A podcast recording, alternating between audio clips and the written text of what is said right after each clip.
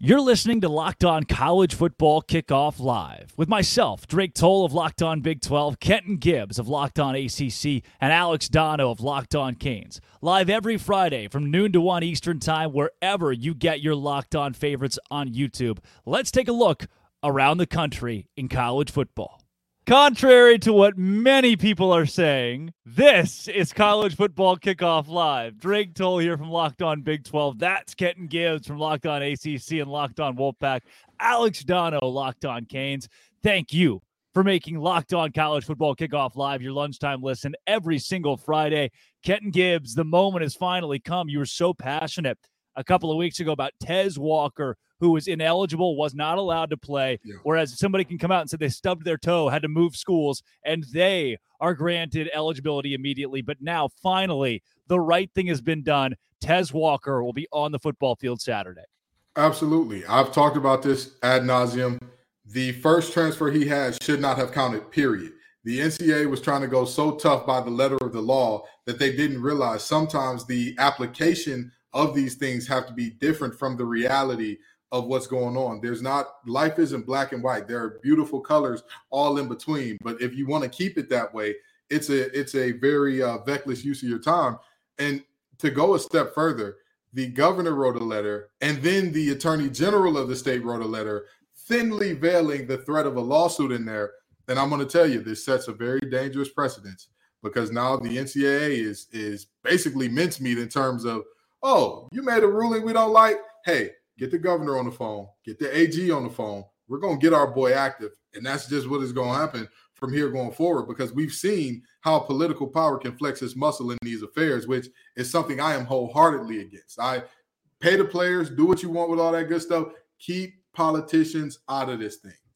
Yeah, Kenton, I, I, I, am right there with you. It's here's a good thing that happened, but who was the person that initiated this happening, and is, did that go correctly? Dono, you've got now the government stepping in effectively and making sure this thing moves forward. Where do you say? It's a good thing, but how we got there is a little funky.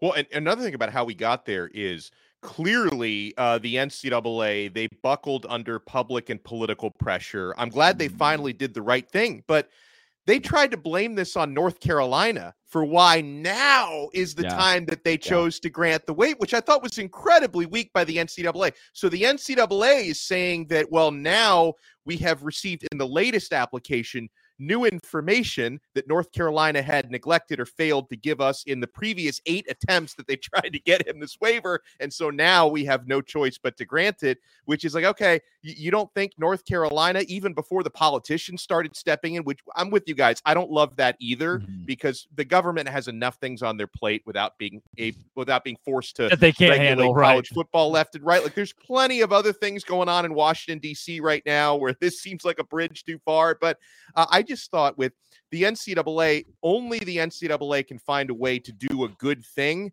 and still make themselves look like mm-hmm. clowns by doing it because trying to put it on North Carolina for why he finally gets cleared for week six, um, that was one of the things that immediately I raised an eyebrow at. And and I want to just say this about that whole like the, the NCAA trying to throw North Carolina under the bus thing. Say it with your chest. Say mm-hmm. what happened and how it happened. Right. I'm a big proponent of name names or keep it on the playground. Say what was shared that was new. In previous statements, they did not share with us that this specific thing had happened. We can show the documentation and proof to prove that this thing did not happen. Yeah. And if you don't do that, then at that point, you leave it up to speculation, which I don't know if you know this, NCAA, but dating back to Brian Bosworth, the Boz and the Mohawk, you all have looked like idiots. Mm. Dating back to the creation of the word student athlete, where you did it to keep a young man from getting workers' compensation after he was permanently paralyzed on the field. You've looked like a little bit of a farce. And now we're in the end game, as Tony Stark would say, because guess what? Your days are numbered. It's it, you're heading towards the end of the road for you. And moments like this don't help where, oh, well, well, if they would have gave us the information. Is the information a lawsuit, brother? Is the information a lawsuit? do You can be honest about it. You can be honest. You know, the information is I didn't know that Josh Stein had it. He had a locked and loaded uh, uh, court briefing ready for me, and I, we didn't need those problems. at the end of the day, the NCAA is absolutely a clown show for again not saying with their chest, this is what they did wrong. This is how they did it wrong, and this is where we stand on it. We'll allow him to play, but just so y'all know, this is what we didn't have. However, we got there, still huge for Tez Walker. Taking the NCAA out of it for Tez Walker to be on the field, for Mack Brown, yeah. UNC yeah. to get this. Massive for a kid who deserved it from day one. Um, interesting development here. You get a car, you get a car, you get uh nope, you're a walk on, you don't get a car. Scholarship players at Utah will all get trucks. Um, I mean, so I love it. Urban Meyer, former Utah coach, there's a tie-in, went to Florida. He said, I treat my superstars like superstars, my dirt like dirt. The great players get steak and lobster. The bad players get hamburgers and hot dogs. Kyle Whittingham says, All my scholarship players, you get a truck. My walk ons do not. Kenton Gibbs, we're in an era of NIL and college football where this is not shocking, but boy, it's wild. Listen, um, you know, the NBA YoungBoy came out with a song called Fresh Prince of Utah, and everybody wondered why.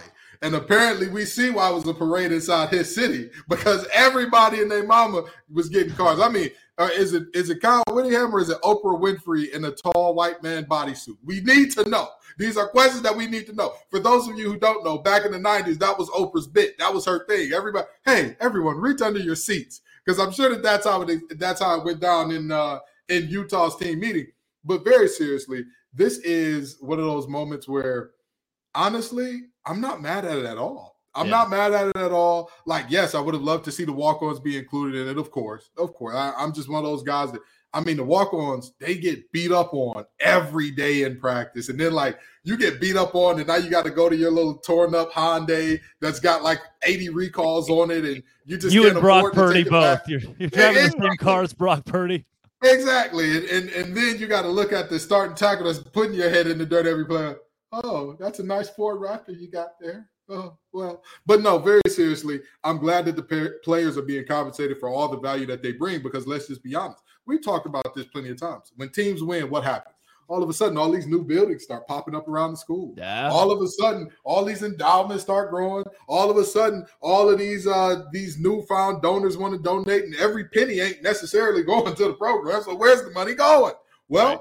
the money is apparently going to trucks for these players, which I'll take it. I'll buy it. I love it. Yeah, Dono, it is the Crimson uh, initiative, the Utah Crimson Collective that did this.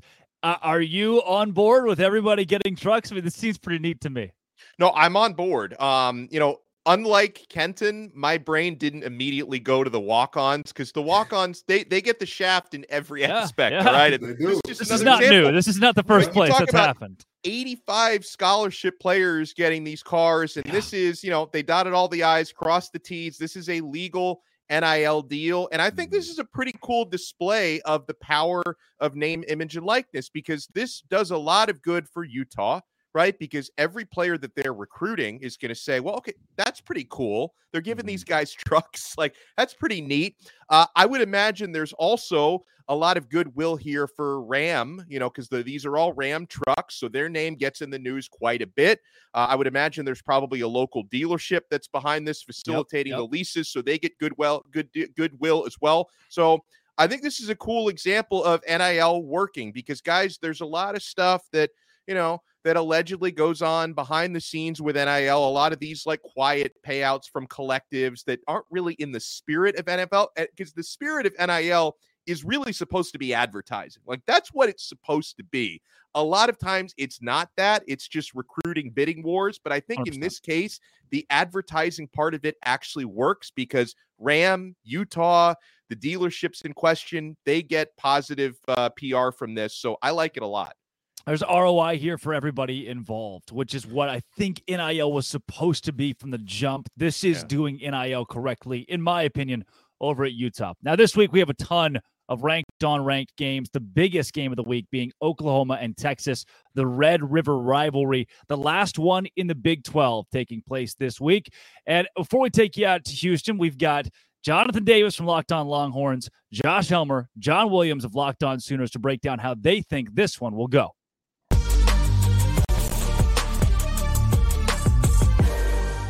I think that a lot of it's going to come down to how does how does the Oklahoma defense slow down Quinn Ewers and the offense? I mean, Texas is running the ball really, really well. And if they can't stop the run, it's going to be very, very difficult for them to slow down Quinn Ewers. And it's not that Quinn Ewers is a bad quarterback, incapable of picking up second and longs, third and longs, but that's where Brent Venables' defense thrives. If they can get Quinn Ewers, the Texas Longhorns, into some second and third and longs, it's going to be a long day for the Longhorns. And and I think that's going to be key. That's to me the biggest key of the game. Even if Oklahoma can't run the ball themselves, if they can slow down Texas's run game, it'll kind of play into their favor. I, I feel good about this team. I've been talking about it for months. Oklahoma right now they're five and zero oh against the spread. Uh, so playing really, really good. They're they're putting up points. They're slowing teams down. It's a good defensive team, a good offensive team. So I'm feeling great about where Oklahoma's at heading into this one. Even though Texas may still be the better team, we know it's a coin flip game, right? Every single year, it doesn't matter what the rosters look like, what the trajectory of the teams look like, the records look like throw it all out the window as the the, the proverbial rivalry game would state in the rivalry book. Uh, but Jonathan, how do you see this one playing out? What's your prediction? Give it to us. Yeah, my favorite questions to ask, the million dollar questions, the the questions that the fans are waiting for: who wins, who covers. Right now, FanDuel has it as Texas minus six and a half. I say Texas wins, Texas covers. This defense has not given up more than 24 points all year. I'm not going to disrespect them and say they're going to do it for the first time this Saturday. I actually have the exact same Alabama Texas score, 34 24, right? I think it kind of goes the same way, maybe minus the turnovers. I don't see Dillon Gabriel throwing two interceptions. I think Texas takes the lead. I think Oklahoma keeps it close, even takes the lead at some point. And then I think in the third or fourth quarter, uh, Texas kind of takes off. But it's a close game all throughout. Texas ends up winning by 10 points in this edition of the Red River Shootout. Once again, 34 to 24 to move to 6 and 0. And once again, keep controlling their own destiny en route to hopefully a Big 12 championship and a college football playoff appearance.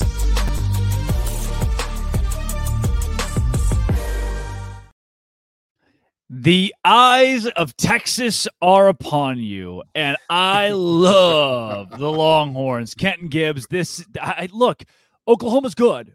Be be certain they finished under 500 last year. You can try to sweep that under the rug, but to me, they still haven't proven anything. They haven't they haven't beaten anybody formidable this season.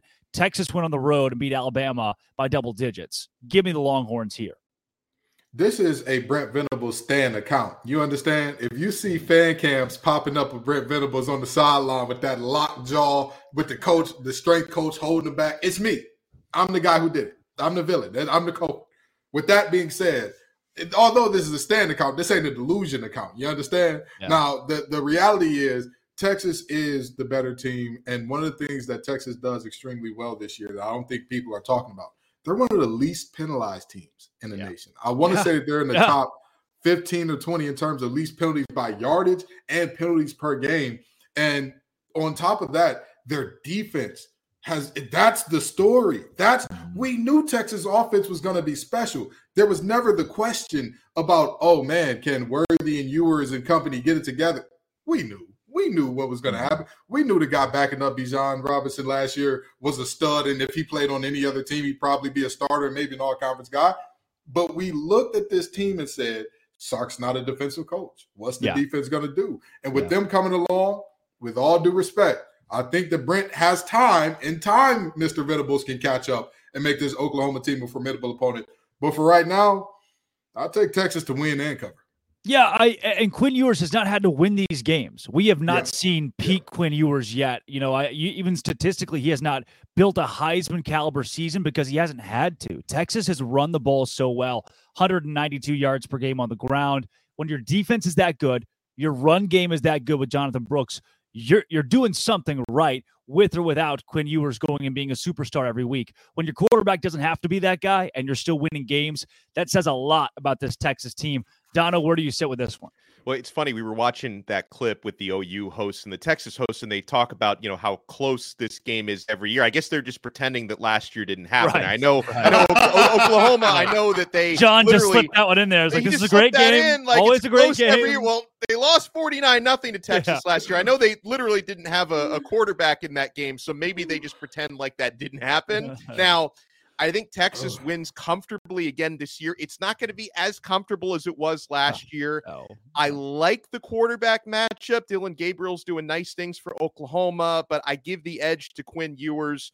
Texas's running game and Texas's running defense, I think, is going to be a big difference in this football game. And that's why I think the Longhorns are going to be very stingy. Just as a neutral, I hope it's a high scoring game because, guys, I, have been watching this for, I, I, guess, over 30 years. I, have been watching this matchup pretty much annually. Uh, and as someone who has zero rooting interest in either team, I always make it a part of this particular Saturday to mm-hmm. watch the Red River rivalry. They used to call it the Red River Shootout. I'm hoping yep. it is a shootout yep. tomorrow because mm-hmm. that's what I would like to see. But I just don't think that Oklahoma is just going to have the guns, so to speak, to keep up with Texas because Texas's defense is too good this year. On Wait paper, a minute, they changed it from shootout. Oh yeah. no! Oh, cancel culture has gone too far. Uh, we, yeah, we in the wokeness. No, I'm just joking. I'm just gonna go ahead. it's uh, it depends on who you ask, right? The, the, the shootout shirts are still out there for Texas right, OU. Right. Um, I think the Big Twelve just wanted to rebrand to hey, we play defense, so we took the yeah. word shootout out of there, right? the uh, this matchup on paper though, ESPN has a 55 percent chance for Oklahoma to win. A lot of the analytics favor Oklahoma, really, because yeah, because of the easy schedule. That's been a big part of this. Is and I say easy in comparison to Texas, what Texas has done. So for OU Texas, while on paper ESPN and other outlets have OU winning, I think if you've watched either of these two teams play, you can all we can all get behind the fact that Texas is the better team, and if they play to their potential, they win this game by seven, ten points, cover the five. Speaking of covering, we got some sell me wise coming up. LSU, Missouri. Uh, this game is within a touchdown score for two ranked teams, but first, Dono. I want to talk about LinkedIn. Guys, if you're a small business owner, these days every new potential hire can feel like a high stakes wager for your business. You want to be 100% certain that you have access to the best qualified candidates available. That's why you have to check out LinkedIn Jobs. LinkedIn Jobs helps you find the right people for your team faster and for free. Guys, I've been on the other side of it. I have gotten jobs before through LinkedIn Jobs as an employee, so I know this can work for your business. You add your job and the purple hashtag hiring frame to your LinkedIn profile to spread the word that you're hiring, and people will see it. Simple tools like screening questions make it easy to focus on candidates with just the right skills and experience so you can quickly prioritize who you'd like to interview and hire. It's why small businesses rate LinkedIn jobs number one in delivering quality hires versus leading competitors. LinkedIn jobs helps you find the qualified candidates you want to talk to and faster. Post your job for free at LinkedIn.com slash locked on college. That's LinkedIn.com slash locked on college to post your job for free. Terms and conditions apply. It is time for Sell Me Why. I get worse every week. The undefeated Missouri Tigers will host Brian Kelly's LSU Tigers tomorrow at noon Eastern Time, and the line has been moving in favor of Missouri after starting at plus six and a half for those Tigers. Now it's down to four. Here's John Miller of Locked On Missouri to tell you why to take Mizzou. Hey, I'm John Miller with the Locked On Mizzou podcast, and I'm here to sell you on the Missouri Tigers beating the LSU Tigers. And really, it's quite simple. Even though we all know LSU struggled defensively against Ole Miss this past weekend, what you might not know is that Missouri has had one of the elite offenses in the country the past three weeks, in particular in the passing game. Now, LSU obviously has a high powered offense of its own, but Missouri's defense, I would say, is at the very least a solid unit, maybe to above average. And I really don't think the Tigers, the Missouri Tigers, that is, have played their best game yet. So, again, if you're going to be betting on somebody, make it Missouri this weekend. It's a lot closer to a coin flip than a six and a half point spread as it started off. Now, four and a half over at FanDuel Sportsbook. So that's why I'm selling you on Missouri. All right, Donna, what do we do with this? Missouri. I mean, this wasn't just a sell me why on the spread. This was Missouri to win outright. Yeah. I don't know money I, line, baby. I might. I don't know if I can buy this one, Dono. I can't either. Even though LSU has never won in Missouri before, they're, they're they've only played each other three times. LSU is one and two. Their their lone win in that series was in Baton Rouge. And I also listen. LSU should not be ranked. Like the fact that they're ranked with two losses yeah. and virtually no defense to speak of yeah. in those losses. oh it's upsetting to me. However, I still can't buy it because, man, so much of guys, when I'm actually putting my money on this stuff, so much of it relies on talent. And I do believe, even though Brian Kelly tends to get in his own way a lot, LSU is mm-hmm. still the mm-hmm. more talented team. And that offense is going to be very tough to stop for Mizzou's defense. So I am going with LSU to get their first road victory at at Mizzou and to cover that four and a half point spread while doing it. I, he almost sold me. He almost sold me because LSU is overrated, but I still think they get this done. You know, I grew up going to a uh, a small church in Detroit, Michigan called uh, Alpha and Omega Reformed Missionary Baptist Church. Okay, and one song we used to sing all the time is "I am sold out." my mind is made up. And I'm made up and bought in to Coach Drink. I'm to tell you right now, Kelly is a farce of a head coach. He is not the guy at LSU. He's not going to get it done. He has not found the ability to take any blame for anything that goes wrong down there. The problem with that is this the players see that. And everything that head coaches do everybody says that the program takes the, the temperament of the head coach. That's what's going to happen at LSU.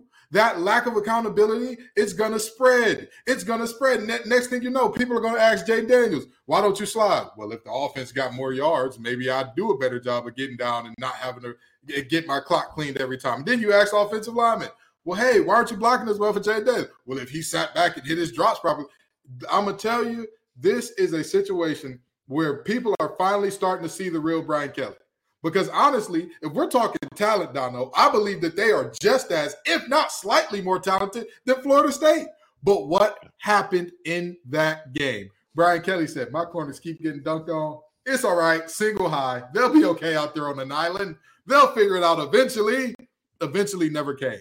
Eventually was like uh the the procrastination man from the Amanda Show. Drake told Google that. You'll find out what it is later. I saw with the lobsters, and then the lobsters come out on the stage. Okay, all right, you got it, you got it. But I yeah, have no idea what that reference is about. But we but, have built a weird merge, Kenton, where Dono's too old, and somehow yeah. I am just yes, young enough. Just right, just right. You know, we, we're like the, the, the three little bears in their porridge and, and all that good stuff. They weren't but, all little, Kenton. They well, weren't I'm so, all little. I'm sorry, Mama and Papa Bear are little bears in my heart. But the reality is, they're close to my heart, just like Coach Drink is close to my heart. And that guy has got me sold. I'm buying Mizzou running outright. Plus 164 on the money line from Mizzou this week. Uh, yeah, we got one guy. We got two of us. Two of us are taking LSU, and Kenton Gibbs on Mizzou. Dono almost sold. I'm splitting it down the middle with the Tigers. Yeah. Uh, the number 13 Washington State Cougars, who have been in the news lately with conference expansion, are they Power Five? Where will they go? They're headed to take on UCLA, and they have a lot to prove this whole season. But UCLA, who's unranked, facing a top 15 team, is a three and a half point favorite. The Bruins, Vegas loves them. Here is Zach Anderson Yoxsimer to tell you why you should take the Bruins to cover.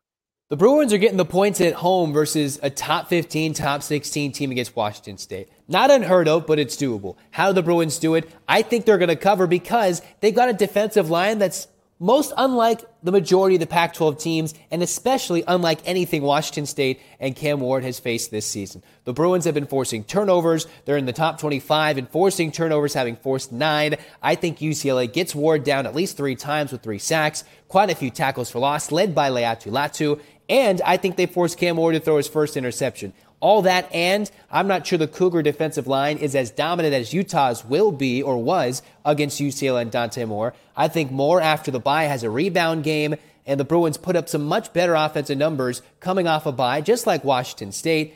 Hey, that's all the Bruins got to do to put up the points against the Cougars. Locked on UCLA, Zach Anderson, Yoxsimer. Go Bruins. Hey guys, I, I got to ride the hot hand here with Washington State. When when they have so much to prove this season, and wins don't exactly equate to a brand building or a team going to a Power Five conference. They could go undefeated, win the national title, and still not get that. But at the same time, the the the echo in the locker room is that that's the case. Jake Dickert for for him, that's the case right now. So I, I'm going to take Washington State here. UCLA noon There may be 15,000 people in that stadium. The atmosphere is not going to play a role in this. They mm. put up seven points against a Utah team that got thrashed by Oregon State, who Washington State beat. Transitive property doesn't work in college football, but it does for me right here. I'm taking Washington State, Kenton. Yeah, you know, it's always a great day for me when I get to talk poorly about King High School graduates. For those of you who don't know, I went to Cass Tech. It's a rival of King. We're rivals with one another. Dante Moore graduated from King. And I'm going to tell you this much Dante Moore will be Dante less this game. I'm telling you what, this Washington State defense does not get their proper respect. They can create some turnovers with the best of them, but more importantly, they've got a Heisman candidate at quarterback. They don't have a guy that's good in Cam Moore. That man is a freak of nature. I look at him and I think to myself, he is what I expected D'Eriq King to be when he went to Miami, had it not been for the injuries and whatnot. When I when I watched D'Eriq King play when he was healthy, I see Cam Ward's get, I see the, the translation and the overlap right there. Two guys that are freakishly athletic, but they also have that timing and that rhythm and that, oh, I know where the window is, where I need to hit it. I'm telling you, UCLA's defensive line is good, but it's a small thing to a giant for a quarterback who doesn't depend and rely on creating out of out of chaos. He's a guy I like it in structure. I like to know at once I hit the top of my drop, the ball needs to be delivered here. And Cam Ward does better than anybody in the country, just about. So that's why I've got the uh, Cougs taking this one. Dono, does the board agree here? The board does agree. Um, I, I, wanted to make the case for UCLA, but honestly, the only reason why the spread is only three is because they're the home team. And then Drake, you made yeah. a good point about the fact that it's a noon game local time. And, uh, you know, Los Angeles is a lot like Miami where I live. It's hard to get people out for a noon game. It's a, you know, a similar sort of culture out there. Uh, and also, you know, I, I will take uh, that solid experience defense against a true freshman quarterback.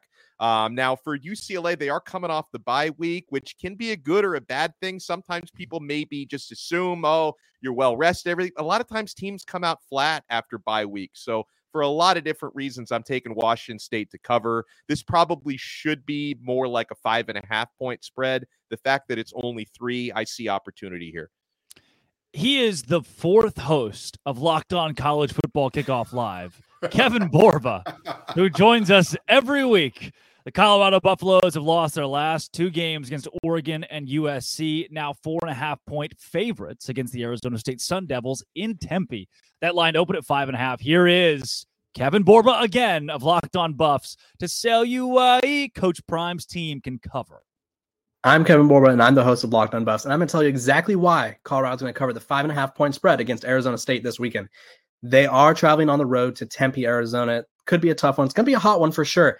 But here's the thing Colorado just got embarrassed two times in a row against Oregon and USC, played a lot better against USC. But this Arizona State team is struggling at quarterback. Their defense is solid, but their offense struggles to keep up. And I think that's where Colorado comes into play. And I think Colorado wins by double digits. I think Colorado could outscore them. I think they can make this what should be a shootout, but I know Arizona State's offense cannot keep up with them. So, that being said, Deion Sanders, Shedeur Sanders, Jimmy Horn Jr., Omarion Miller, the star of last week's game against USC, they're going to pop off this weekend, and Colorado is going to cover against Arizona State. And they're also going to get back in the win column after two straight losses, pick up some momentum, and get the hype train back on and back on. Colorado, they're coming, as they've been saying. Kent, now I want to get your thoughts on this one first because here's what I see. Growing up in the SEC, I'd watch Arkansas play Alabama one week, LSU the next week, then play Vanderbilt. And it kind of it, would depend. You know, you had two really tough games, two really tough losses. You either beat the brakes off somebody, let off some steam, or you get caught up, tripped up by a team that you should beat. But when you play that easy opponent that you expect to win by a lot against, that can that can create issues within the locker room from men, from a mentality standpoint. As somebody who played the game at the collegiate level, where do you sit with a matchup like this? Yeah, so in a matchup like this, it's all about the temperament of the head coach, you know. And and I know that I say it's not about your X and O's, it's your Larrys and your Joes a lot, but that's when you actually get on the field. If we're talking about the preparation and what goes into this thing, I don't think that uh, Coach Prime has allowed them to to feel good about themselves and say, "Hey, this is going to be an easy one. We're going to roll in this game," even though they should. I don't think that he's allowed them to have that mentality. I mean, for Christ's sake, the, uh, Arizona State self-imposed the bowl ban this year.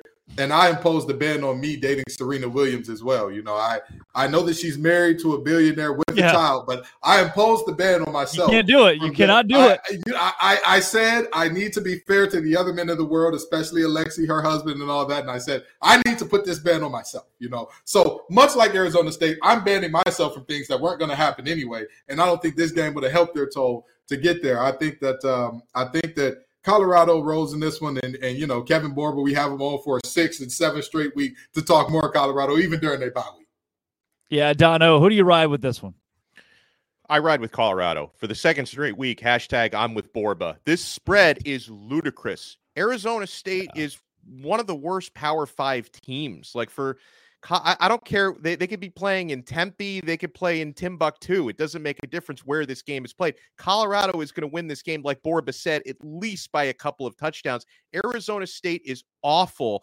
And, you know, I'm going to co sign on what Kenton said about, you know, Deion probably instilling these guys with with the right mentality for a game like this. I actually I got I'm seeing evidence of of his tough love uh paying dividends because a couple weeks ago Deion was very vocal about top recruit in the country who's a true freshman in their class, Cormani McClain, the former five star cornerback, who, you know, even after Travis Hunter first got injured, McClain wasn't getting on the field. And Deion was talking about not enough work ethic, you know, not enough playbook study, that he's just not checking off the boxes. Well, McClain finally did get on the field against USC and he played pretty well. And I was watching him pretty closely. He looked like a man possessed out there. So it seems like the motivational tactics that Deion is using are are working at least on certain players. And yeah, listen, Colorado is just they're going to score a lot. And, you know, Borba mentioned something about it being a shootout. And then, uh, you know, Brandon Olson, our producer,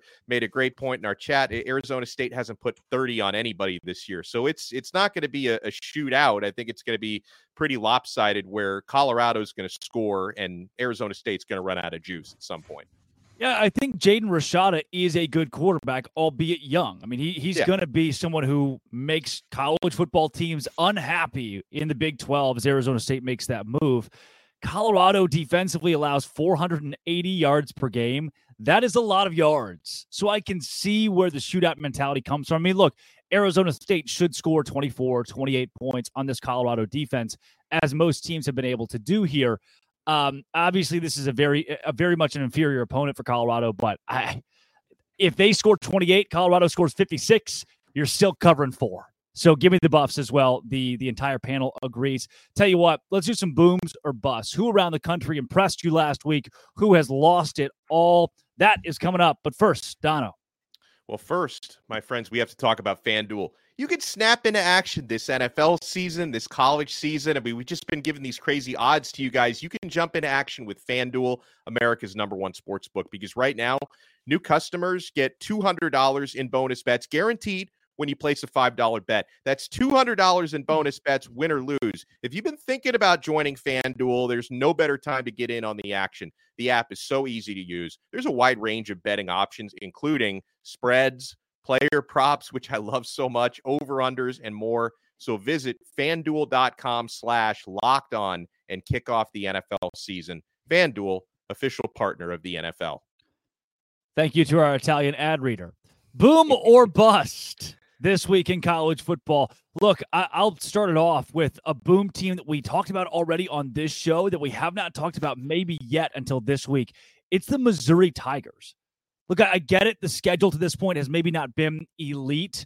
There have not been a ton of reasons to turn your eyes over to Mizzou and see what they're doing. But at the same time, they are undefeated, top 25. And Kenton, you already said it. Eli Drinkwitz is doing something at Missouri right now that the nation's not looking at, and it's kind of how they like it.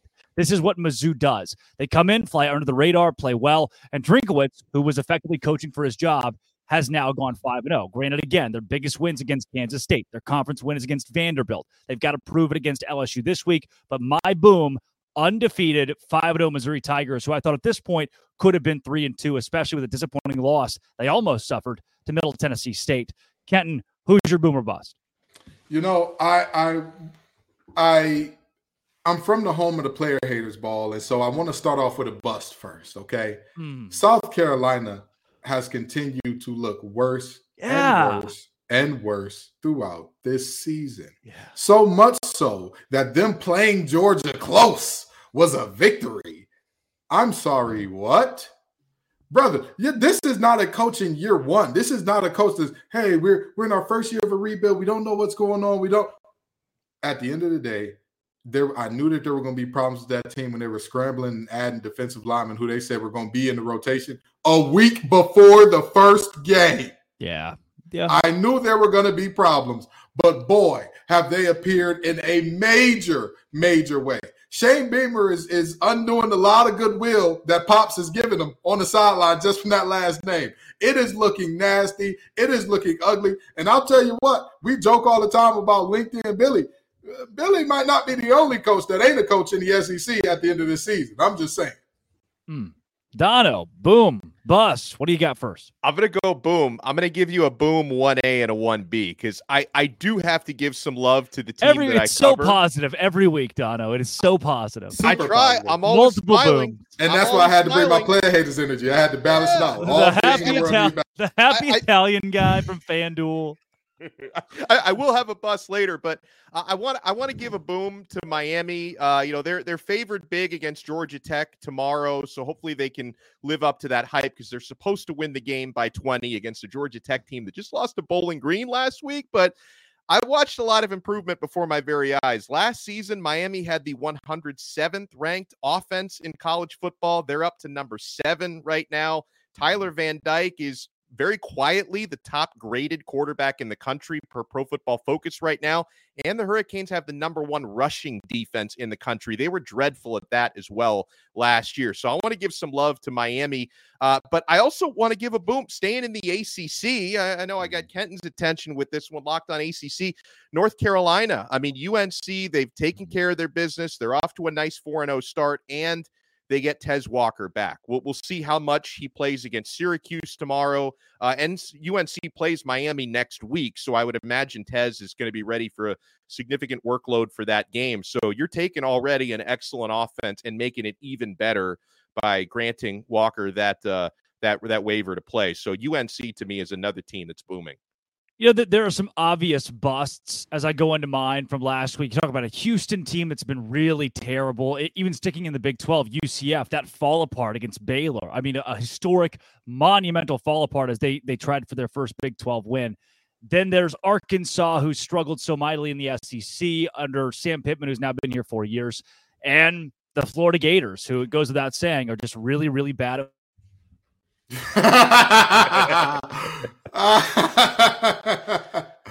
Folks, as you can see, one of our producers is in fact one of the hosts of Locked On Gators, and that's why Drake just got uh, muted with the thumbs down. We have the funnest producers in the game, by the way. I have been waiting. I'm the only one that hasn't gotten muted, I think. So finally, I'm about I've to I'm about to get muted. Yeah, Oh. I uh my Oh. bus team though is a team that's undefeated. I'm gonna go with USC and the Trojans. This Ooh. reminds me a lot of the Ian Book quarterback Notre Dame teams that were supposed to be so good. But then finally, when the real competition hit, when the real, the big games came up, the defense was fraudulent. There wasn't enough offensively to constitute a, an undefeated record, a playoff ty- type season. When I look at USC, I see a really, obviously, an elite quarterback, but the pieces around him, the defense, especially after this 48 41 win against Colorado, and the way that it all kind of fell apart there at the end where Colorado had a chance to go win. I at the first half, I'm thinking, all right, USC's legit. The defense looks good.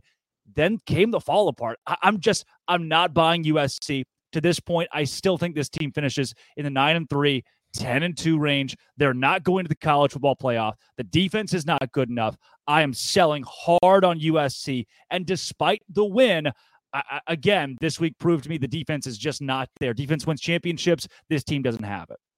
So this boom is going to be very niche, and it's also going to hurt my soul to say a little bit because I hate this position. But backup quarterbacks in the ACC, what a time they're having! What a time! I mean, you got Anthony Colandrea at Virginia. What a freshman he's looked like. He's had some bad turnovers, but he's a freshman. You expect that. Some of his balls have been absolutely amazing in terms of the deep balls that he's putting out there. Kyron Drones at Virginia Tech. Brother, if I look at the Kyron Drones and Mike Vick, I don't know. I Former don't Baylor know. Bear. by the way, former Baylor Bear. You know, I, that's why I had to include him. That's Would have won the to include. Heisman at Baylor. Just throw that out there. Hey, listen, he, I don't know if Aranda would. Never mind. We're not gonna go there right now. We ain't going. there. But the fact of the matter is very simple. And then you got MJ Morris taking over for Brennan Armstrong at NC State. And and here's how bad it got. He hadn't even started or played a game yet this year, but he's still on this list for this reason. There were fans at NC State putting up missing and wanted signs for MJ Morris. Folks, I don't think y'all understand just how excited people are to see this young man get out there and do it. I'm telling you what, these backup quarterbacks in the ACC, what a time to be alive because everybody loves them. They're all playing above their heads and doing great things. I know that Colandrea's been replaced by Muskett again, but still, he was great when he was in there. He was exciting. He gave Virginia some hope. These these backups in the ACC have put the world on notice a little bit. Hmm. Dono, I can't. You already gave me two booms. Do you have a third, or will you finally go a little negative on us and give us a bust? No, I'm going to go negative. I mean, I, I, might I might get muted because how, how can I not go with Florida? I mean, I, I, I had that Florida Kentucky. the the way that I handicapped it last week mm. was a coin flip game. Florida, not only did they lose uh, 33 to 14, they allowed one human being to rush for 280 yards and three touchdowns. Ray Davis is still scoring touchdowns.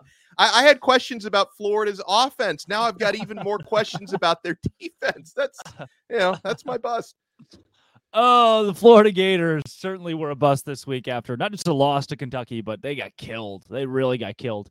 Uh, guys, let's let's keep a conference confidential conversation going with these leagues in that have these hopes of getting two teams in. Kirby Smart came out this week and said every team, Vanderbilt included, should be ranked in the SEC. Not, hey, we're in a down year, or hey, we need to clean some stuff up. Georgia has not looked crisp. Kirby Smart's excuse every team in the SEC is good. Maybe there's some validity to that. You just don't often hear head coaches say it.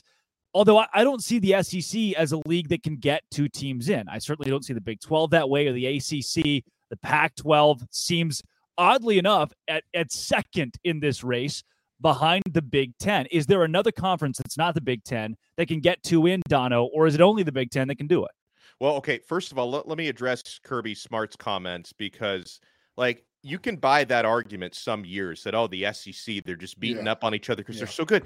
They've got a losing record out of conference. So, Yeah. Yeah. how do you reconcile that? And listen, man, I'm I'm not saying the SEC's dead or anything like that. I'm sure they're going to continue to be. I mean, the Big Ten is obviously strengthening as well, but the SEC is going to continue to be a preeminent conference in college football. Can we just admit they're having a down year, or they've had a Mhm. down, you know, half a year so far? Apparently, Mr. Smart cannot admit that, but no, Which, it- and, Dono, I, I- oh, there may be Yeah. only one conference, and it's the dying conference that can say they're not having a down year. I mean, when you look at the the ACC's missing its powerhouse Clemson, yeah. when when the Big Ten is missing a like is Ohio State fraudulent? Are they good? I mean, there are some leagues right now that are trying to scratch and claw towards, hey, we're still relevant. The Pac-12 being the only one who's truly had consistency this year. Yeah, right. And, that's true. But I will say, as far as getting two teams into the playoffs, um, the, the Big Ten looks far and away the most likely right Mhm, yeah. now. Now, obviously, you know, only one of them can win the conference championships, and Michigan and Ohio State do have a regular season matchup against one another, but they're both in the top four, and Penn State is in the top six. So, yeah, the the odds are just in the favor of the Big Ten right now. And, you know, I think Ohio State, who looked a little rocky at the start of the year, I, I- I think that's a situation where they're going to continue to kind of figure it out as the season goes on, and McCord is going to get more comfortable at quarterback. So I, I absolutely see the Big Ten is the most likely to get two in this year. Yeah. Yeah, yeah. I a thousand percent agree. And I'll tell you this much. Kirby Smart is not he's he's being very unserious. This is Kirby has done a lot of unserious things. For example, having uh, his defensive end Nolan Smith saying, "Y'all thought that we were a seven-win team. Nobody thought that, Nolan. Your your head coach is is on substances that would get you kicked out of the NCAA. You understand? That's the only way that that anybody would actually have him believe that people thought you were a seven-win team, especially with the schedule. But now, moving on, the the Big Ten is definitely the guys because you got Michigan, you got Ohio State, you got Penn State, you've got multiple teams that not only look good, they look dominant. They look dominant. And not only are they dominant in conference in terms of beating up on the other team, they're beating up out of conference. Out of conference, who wanted to see those teams this year? Who was saying, oh, yeah, I want to see Penn State. Oh, yeah, bring Ohio State on. Ohio State, for all the people say about them and whether or not, listen, Ryan Day embarrassed himself by going at Lou Holtz, but they got a top, what, 15 win in that game? Like, at the end of the day, he it, a win is a win is a win. That's just, even if they put 10 men on the field, you can't coach the other team. That's not his job. Uh, that, in Marcus Freeman, you got to put your 11 out there. So the reality is, the Big Ten is the only conference to me that has a shot at this thing because the Pac-12 is defense optional. The Big 12, eh, I just I don't doesn't exist this year. Let's just not talk about it. I, I just don't see a world where both Texas and Oklahoma get in, even though there are the two likely candidates if there were to be two teams from there. And the SEC, they're a joke this year. They're a joke. Three and six out of conference. You're a joke. Looking terrible all throughout. Losing games that you should not. You're a joke. Because let's be honest, let's stop saying losing games you shouldn't. At a certain point, that's who you are. That's yeah. who you are. We oh, yeah. got to accept that Money Milroe not being able to throw. That's who you are. Brian Kelly, that's who you are. Jimbo being Jimbo, that's who you are. We don't have to keep lying for these guys. Oh, you know, it just means more. It just looks like it means just as much as it does to everybody else this year, huh? Now, the only way in most of these conferences you get to is the weird hangup of I beat you in the regular season, you beat me in the conference title. There is a scenario where a 12 and 1 Texas, 12 and 1 Oklahoma, who have two tight games, make a case for that top four, who are, by the way, quasi SEC teams right now. Brett Yormark, the Big 12 commissioner, will not be on hand at the Red River Shootout. Instead, Greg Sankey will, which is just a really, again, further proof that this is an SEC matchup uh, already in the eyes of that conference. In in the Pac-12, that's where things get really hairy with all right well now if we decided that utah is not good and, and, and where does where does usc fall in this? And oregon has kind of still flown under the radar as a team that's really good. We, we, just, we haven't talked a lot about them. Over in the sec if you have a 12 and 1 bama a 12 and 1 georgia no way you keep both out. But it's the question of does that actually happen? In the acc can Florida State be a representative for that conference? And then, of course, in the Big Ten, as we both mentioned, you got Ohio State, Michigan, who both made it in last year. Do they repeat there? Does Penn State sneak in? With this four team format, it's going to be really interesting to see if anybody can get two. I, uh, one thing I do circle here is the amount of teams that just didn't exist to us a couple of weeks ago that I do want to bring up. The yeah. Kentucky, Duke, Fresno State, Louisville, who is ranked right now in the top 25. Uh, there are Oregon State, Washington State both being top 15. There are teams, Dono, that we were not ready for this season that have been so, so good that are still not getting the love they deserve despite being big surprises in college football. Yeah, and I'm glad you brought up Louisville because they have a couple things really going for them this year. Number one is they're a good football team, as I expected them to be, and you know, bringing back Brohm to be their head coach, it seems to be paying early dividends.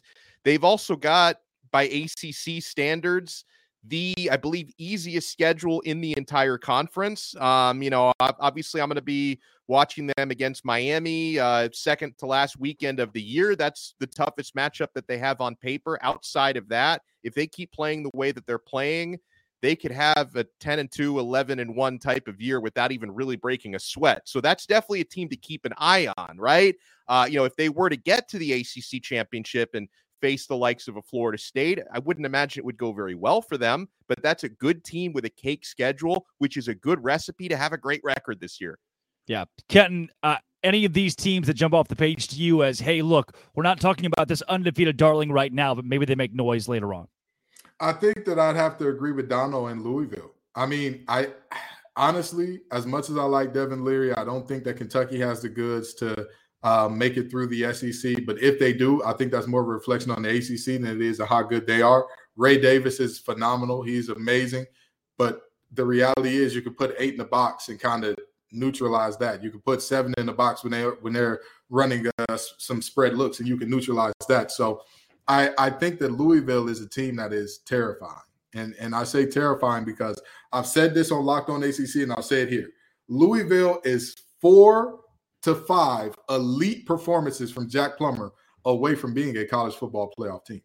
Now, I know that that's asking for a lot. I know that an elite performance from Jack Plummer is at that's a tall order. That's not exactly your your venti at uh, Starbucks. That's your or no no that's not your grande at Starbucks. That's your venti. That's your that's your big boy there. That's the one that's coming with all the extra whipped cream and a little crunch on top. But the reality is Jamari uh, Jamari Thrash, superstar phenomenal. When he gets the ball in his hands, he's electric. Jawhar Jordan, if he's even, he's leaving. If you leave him a crease, as Katie Diz at the doorstep, strike up the band, Cardinals reservation for six in the end zone.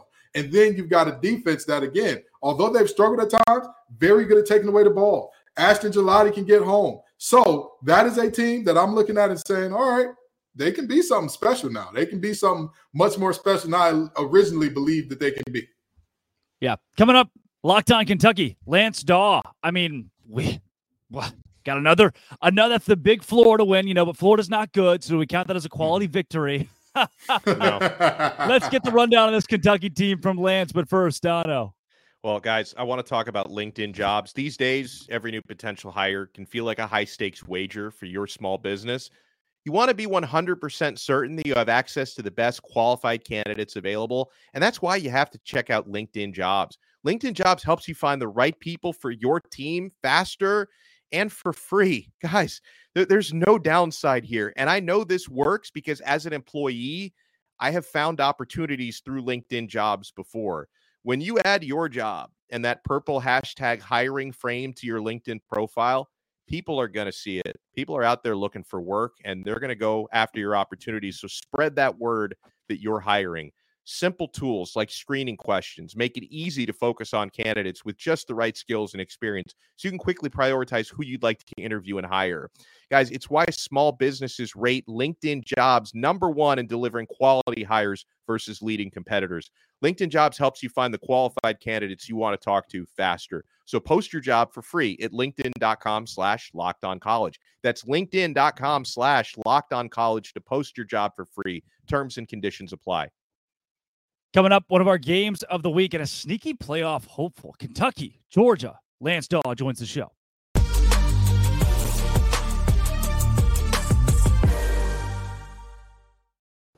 Lance Daw joining Locked On College Football Kickoff Live. Uh, Lance, look, not a lot of people nationally are giving Kentucky as much love as the Wildcats probably deserve right now. Do you agree with that assessment going into this Georgia game? I, I think when you look at what Kentucky's accomplished so far this season, I think it's absolutely fair to have a little bit of doubt when you take a look at Kentucky's unblemished record. Obviously, the month of September was relatively easy for UK. I mean, they went they scraped by Akron, Eastern Kentucky, Ball State, a couple of really easy opponents. Uh, went over to Vanderbilt, had a couple of uh, pick sixes, really aid them in that big time win on the road. Scored a lot of points, but at the end of the day, I, I think that looking at this Kentucky team right now, coming out of this Florida game, I think a lot of fans surrounding I think a lot of fans surrounding the team are excited about it. But go and look at that Florida game. I don't necessarily know if that's a if that's a situation where you watch Kentucky's ground game really take off. You watch Ray Davis explode for 300 or on nearly 300 yards. I don't necessarily know if that's a Kentucky strength or a Florida weakness here. And it was what you were saying a minute ago, Drake, about just how I, I don't really know if Florida or excuse me, Kentucky has played a quality opponent up until this point. And we're going to really find out on Saturday whether or not they are worth their salt. Now, again, I want to reiterate not a whole lot in terms of uh, legitimate opponents that they've seen. So I don't really know if we have a ton of data to truly tell us whether or not Kentucky is capable of competing this weekend against the Bulldogs. I think after we get this game, uh, and and if they somehow come out with a win, then we'll have a really good idea of where they stand. Something that I'm always curious about, Lance, is you know the the, the matchup against Brock Bowers, Carson Beck. How's that looking on paper? Well, I think right now with Kentucky and what they've got in their defense, it's not necessarily an individual that can cover Brock Bowers because, as we identified last weekend, uh, nobody can cover Brock Bowers. Auburn tried throwing literally everyone in the kitchen sink at Bowers, and they could not find anybody to cover him. I don't think Kentucky has an individual on this team that can. Now it's just finding different ways to kind of lock him up with more than one individual. But I will say this an area that Auburn struggled with last weekend, and I think an area that Kentucky could struggle with this weekend is third down. Kentucky, or excuse me, Georgia went to Bowers continuously on third down, and he was always open. I'm really concerned considering Kentucky has had struggles this year getting off the field. I, am concerned that Kentucky may be in for a rude awakening on defense with Brock Bowers. It's just one of those situations where nobody can really stop him, but can you kind of limit him? I don't necessarily know if Kentucky has the dudes to do it. I don't know if the stats necessarily reflect that. So uh, it, it's a major concern heading into this weekend. Yeah, and um, you know, I'm sorry for be- bigging up Louisville so much here in this last segment. I know it hurt your heart a little bit to hear that, but um, with that being said, tell me what about this Kentucky team that the rest of the world tell me what it is about this team that the rest of the world doesn't know that they need to get acclimated to, right? Because anybody who watches Kentucky play, even as a casual fan, you're gonna hear the name Ray Davis, Sweet Baby Ray, you know, Babyface Ray. You're gonna hear about Ray all day long. But tell us who are the unsung heroes that if this upset is to be pulled off, this guy will be a massive part of. Well, I think right now Kentucky, uh, one of the most impressive things that they've done so far this season is they've really maintained a, a strong turnover margin, which is something that they were not able to do over the past couple of seasons underneath defensive coordinator Brad White. I, think right now, when you look at Kentucky and what they've got going on on that defensive end, or I, I think they've got a lot of different guys in the secondary that you have to be impressed with. I'm trying. I'm so sorry. I'm trying to pull up his last name because I always botch it on my show, just to make sure that I don't uh, botch Maxwell Hairston's last name. He currently has three interceptions on the season. Two of them have been returned for touchdowns. He has been a game changer for the Wildcats so far this season. Kentucky's got a number of different guys in the secondary that have been, uh, I think, uh, I don't necessarily know if lucky is the right word, but just in the right place at the right time when it comes to creating some of these turnovers and immediately turning into it into points. But look across this defensive backfield. I think that you could find a number of different guys. If you want to talk about unsung heroes, Trevin Wallace, Alex Afari, like I said, Maxwell Hairston. You've got several guys on this back end that you have to be really impressed with the way that they've played so far this season. I, I think Kentucky and their secondary is maybe a little bit underrated uh, so far this year. And I think it could be a big help for them in some conference games, maybe some more home games here where they start to create some turnovers and it really starts to create a gap between them and whoever the opponent is because Kentucky has proven if you're going to give us the takeaways, we will cash them in for points. And they have made people really pay for that. So I would have to go with this secondary as a whole, but Maxwell Hairston has been an excellent, excellent player. Lance, elevator pitch here. In short, will Kentucky make the playoff? Uh, I would say that Kentucky's got a legitimate shot if they win this weekend. I think that the SEC East outside of Georgia has a lot of really solid but not elite teams. Anybody can beat anybody this year. I think Kentucky's strength in the trenches. I, I do like this D line, but man, this O line last weekend, if they play like they did last week against Florida, if they do that again, for several SEC games. You're not a fan. Not a fan Somebody take know? away Brendan's take away Brendan's thumbs down. Take away his thumb down and his mute feature. Snatch them both. Ali, uh, uh, Zach, get him out of here. Get get get, get him off the controls, please. Ali, I'm sorry, not Ali. Ali, Ali. Get it, get him out of here. Get I him think, out of here. I think right now Kentucky's passing offense is still a work in progress. I believe with the plethora of receivers that day, or excuse me, uh, uh, that Devin Leary has to throw to, this can be a better offense as the year goes on. Uh, maybe we see that. Maybe we see Kentucky, you know, start to strengthen that area of their game and they win some games here down the road. They beat Louisville by a million at the end of the year, and we call it a day. Wow. Elevator to the top of the Empire State Building. That's Lance Daw. Locked on Kentucky, Lance. Thanks for joining Locked on College Football Kickoff Live. Yes, sir. Absolutely. Thanks, Lance.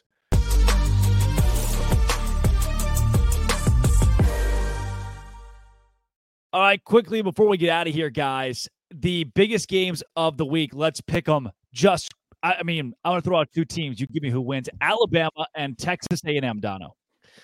Uh, Alabama is going to win that game. Uh, I, I, would like to see Texas A&M win it to kind of inject some new blood. Uh, I, I, I, think Milroe's going to be good enough, and I know Max Johnson played well last week. He's taken over for Conner Weigman, who's out for the year, but Johnson, I don't think has enough mobility. I think that's going to be something that hurts Texas A&M down the road, and they're not winning this game. I'm going with Bama. Kenton. Yeah, I I've got Bama as well. Again, Jimbo is known for uh, not showing up in these big games, and I think this is another one where Texas A&M falls flat on his face. A&M already got its home win against Alabama a couple years ago. It's not happening again. Alabama wins it. Oklahoma, Texas, Kenton. Who Texas, hook 'em horns. I, I, think that Oklahoma will put up a good fight. I think that it'll be closer than many people think it'll be, but too much Quinn Ewers. I think that he has this Heisman moment in this game and kind of inserts inserts himself into that conversation. Texas covers the five points for me, Dono. Yeah, I think Oklahoma puts up a good fight for two and a half to three quarters, and then the horns pull away. LSU and Missouri give me the Tigers of LSU, Kenton. Listen, y'all heard me. I'm with Drink. I'm I'm with my guy Eli Drinkwitz because again, there's only one coach in this game who has not snatched defeat from the jaws of victory so effortlessly at such a high clip. And his last name ain't Kelly. He's not part of the Tiger family. He's just a Missouri Tiger. Dono. Point well taken, but I'm going to go with the Tigers of the Bayou Bengal variety still to win a close one. Kentucky and Georgia just for fun give me the Wildcats this week on the road because at some point the magic has to run out. Georgia's been just pretty bad in a couple of games despite winning. I'm going to take Kentucky despite you guys likely not, Kenton. Here's the thing. I'm with you when you're right, Drake. I'm uh-huh. with you uh-huh. when you're right. Uh-huh. And let me tell you this. I feel like they're one Devin Leary breakout game away from beating Georgia but I'm not sure if Devin Leary delivers a breakout game here. I thought the last week would be the week, and he was he was good. He wasn't great last week.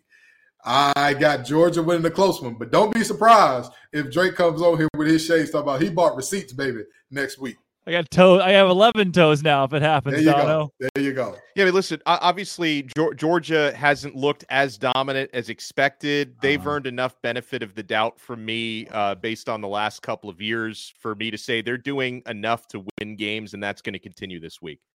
I love it. That Kenton Gibbs from Locked On ACC and Locked On Wolfpack, Alex Dono of Locked On Canes. I'm Drake Toll from Locked On Big 12. Thanks for making this your lunchtime listen every single Friday. This has been Locked On College Football Kickoff Live. Remember to watch it live every single Friday, noon to 1 on your favorite Locked On College channel YouTube.